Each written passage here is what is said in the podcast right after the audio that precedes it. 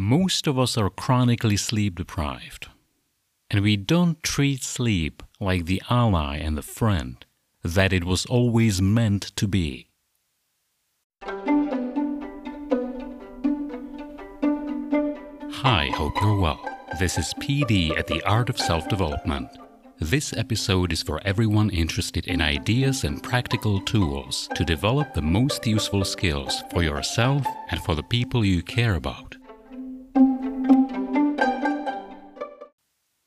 Sleep and sleep deprivation are one of the biggest issues that we are facing these days, as a society, as a civilization. Because the way we sleep, how much, at what time, and how well we do, it really has little to do with how we evolved, how our natural sleep cycle evolved. Because it used to be that in the times past, and particularly before the Industrial Revolution, and before the invention of electricity, we would pretty much go to sleep after dark, when the sun went down, because there was little else to do. And then again you would wake up at or after dawn, when the sun is up and you can do stuff again. Well, with the invention of electricity, we kind of took light into our hands, so that we have light any time of day or night. And we have much more light, and we have light longer than we did before, which is why so many of us are chronically deprived. And the interesting thing is, many of us walk around not knowing that we sleep much less than we should. And the light is part of the reason, because light influences the production of hormones, such as melatonin, that'll tell our bodies that we need to sleep. And if we use a lot of light day and night, and we use all our devices and our screens, we're fooling our brains and our bodies into thinking that we are in broad daylight when we're not. It's kind of like being jet-lagged most of the time. So if you're anything like me and like most people today, you don't want to turn in anytime soon after work. You'll go out, you'll meet people, go for dinner, perhaps. Or in my case, you might go to a salsa party, which are notoriously late. And that just sets off a chain reaction of not sleeping enough and then trying to recover or to get some of that sleep back. And the thing is, based on what researchers say, you can't quite make up for the time that you did not sleep. So that if you do that trick, when you sleep for 5 hours a day during the work week, and you can kind of function, and then you sleep for 8 or 10 hours at the weekend, it doesn't mean that you've made up for what you didn't sleep during the week.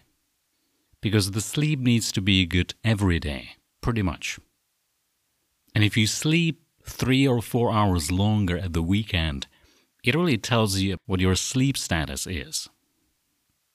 And there's been a lot of research as well into sleep and how it relates to things like cognitive impairments, things like dementia or Alzheimer's later in life. Because every night we go to sleep, there are cleansing processes that take place that'll rid our brains of toxins that otherwise would add up and would cause problems in later decades in life, oftentimes for no other apparent reason. So making sure we get a good night's sleep, most of the nights at least, is a really good investment.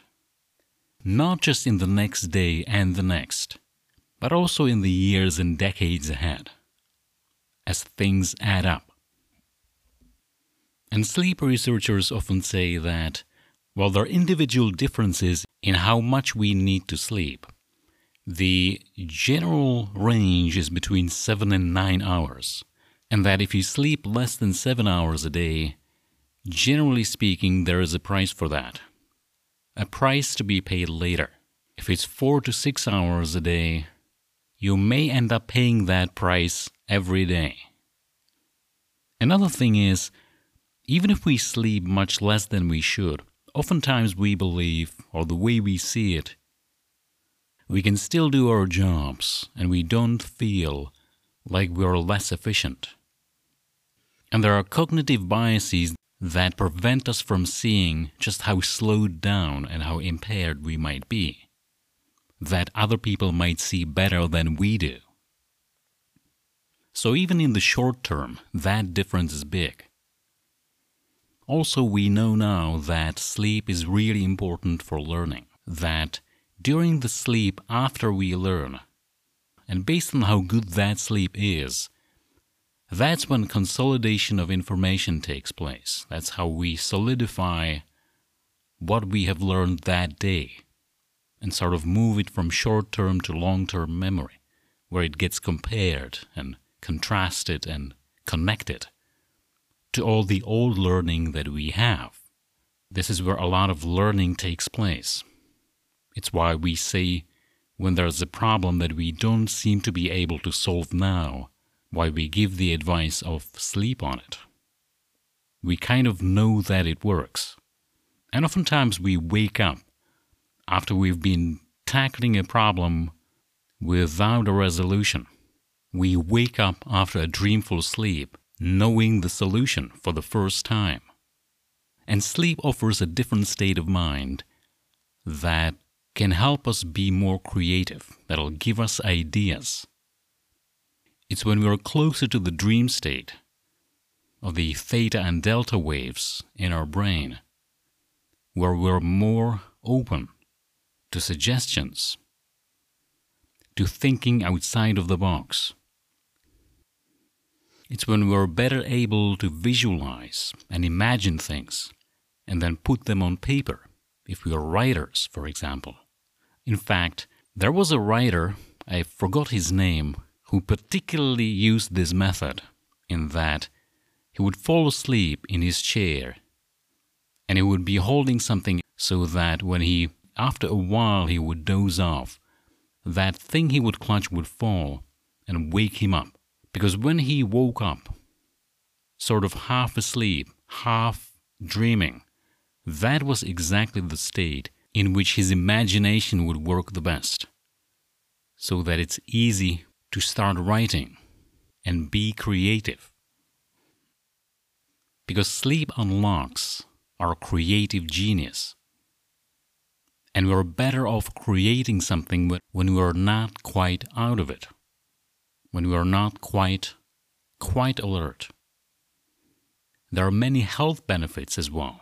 We know that sleeping enough prevents a lot of diseases, particularly cardiovascular diseases, and of course neurological ones. It slows down aging. And it's interesting that all animals, they do sleep. Even though sleeping can seem like a weird thing to do, almost like something we shouldn't need. When we are asleep, we're more vulnerable to predators. And we seem literally to be wasting a third of our lifetime. But of course, that is not what happens. We can't survive for more than a few days without sleep. If you've been without sleep for a few days, you know what I'm talking about. You'll get super tired and exhausted first, irritable, inefficient. And if you continue down that road, worse things will happen. You'll start to hallucinate. You'll see things that are not there. You'll become paranoid. And if you do it long enough, you will die. Because sleep has been with us for the whole time we have been around, for good reasons. We need it. It makes us healthy. It strengthens our immune system. We need the deeper layers of sleep, both REM and non-REM sleep, when we dream and when we don't. Especially during REM sleep, it's interesting that on MRI machines, our brains, or at least parts of our brains, will show as more active than when we're awake. That's how active the process of consolidation information is, and of learning new things, and of revisiting our experiences during the day, and giving sort of an emotional cushion over the two strong emotions, so that when we wake up the next day and the next, those emotionally stirring experiences will feel a little bit more detached from them. They won't be as strong or as painful. That too is a function of sleep. So check with yourself, how many hours on average do you sleep? Is it at least 7 hours? No matter how much you think you need to sleep. Do you go to sleep and wake up or get up at similar time? Because that too is important. In some ways more important than trying to make up for lost sleep. We sleep much better and the quality of sleep is much better if we go to sleep and get up at the same time, every day, or at least close to it. Are you a lark or an owl? Are you a morning person or an evening person? Probably most people would count or rate themselves as owls rather than larks, and I think part of the reason is precisely because we use artificial lights and our tablets and phones and computers so much that we go past the time when our bodies should produce melatonin, and then we feel almost invigorated because we pushed through that time period when we should get tired and ready to fall asleep. We kind of power through that, and then we don't feel sleepy anymore because we fooled our bodies into thinking it's not night yet. But of course there is a price to be paid the next day. What about the influence of coffee and alcohol? Because these can be tricky too, especially with alcohol, I would think. Oftentimes we like to have a shot of something or a beer before going to sleep because it makes us feel tired. It makes us feel sleepy, but it doesn't mean it'll improve the quality of our sleep. Because alcohol doesn't really put you to sleep.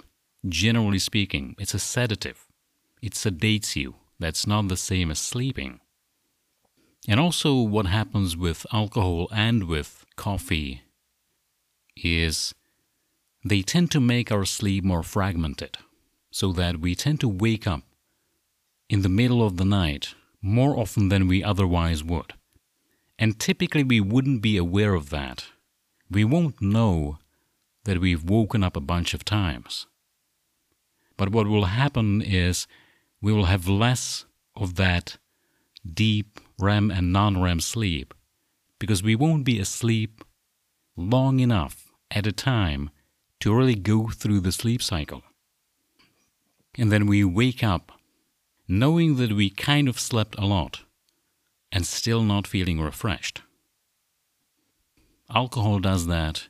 Coffee anytime after 3 or 4 o'clock does that too. You can test that out for yourself. And if you think 4 is okay, then it probably should be 3. So the biggest danger in being sleep deprived for a long time is that we are not aware of it for the most part. In fact, a lot of us have gotten quite used to it, so that is the norm. And you can test that easily. If you sleep less than 7 hours a night, as an experiment, you can try to adjust what you do during the day so that you get those 7 hours and you go to sleep before 11 p.m. Do that for a week. See what happens. If you like the result, make sure you replicate it in the days and weeks and years, because that has a big effect on how productive we are. It affects our mood and our emotions. That affects our relationships. It can make it easier to achieve those things, those goals that we want to achieve. It'll help us learn a lot better. And sleeping, by the way, it's not just the night after we learn, it's also the night before. And that has to do with those cleaning processes and mechanisms that clean your brain of toxins so that your mind is ready to accept new information, like a sponge. And then after you learn, you consolidate that information and connect it to what you already know in those deeper layers of sleep. So these are just some of the ideas, some of the most important ideas about why sleep is so important based on the research that is available these days and also what experience can tell you. So see if you can make any adjustments depending on where you're at right now and what you can improve. Because it's easy to get into this trap of thinking that, well, 24 hours is not enough for me, so I'll cut down on sleep, and that'll work. Yes, it can work for a while, but after a while, it's a losing game. Sleep is one of your best friends, if you treat it nicely. And there are rewards for understanding sleep better and using it to your advantage are great. And how you use your sleep will influence you in the days and months and years and decades ahead. Thank you for listening to this episode of The Art of Self-Development. Remember that learning is a change of behavior. Any positive change you make and keep has a cumulative effect that'll make your life even better. If you found anything useful or interesting in this episode, please share it with your friends. You can reach me at pdartofsd@gmail.com.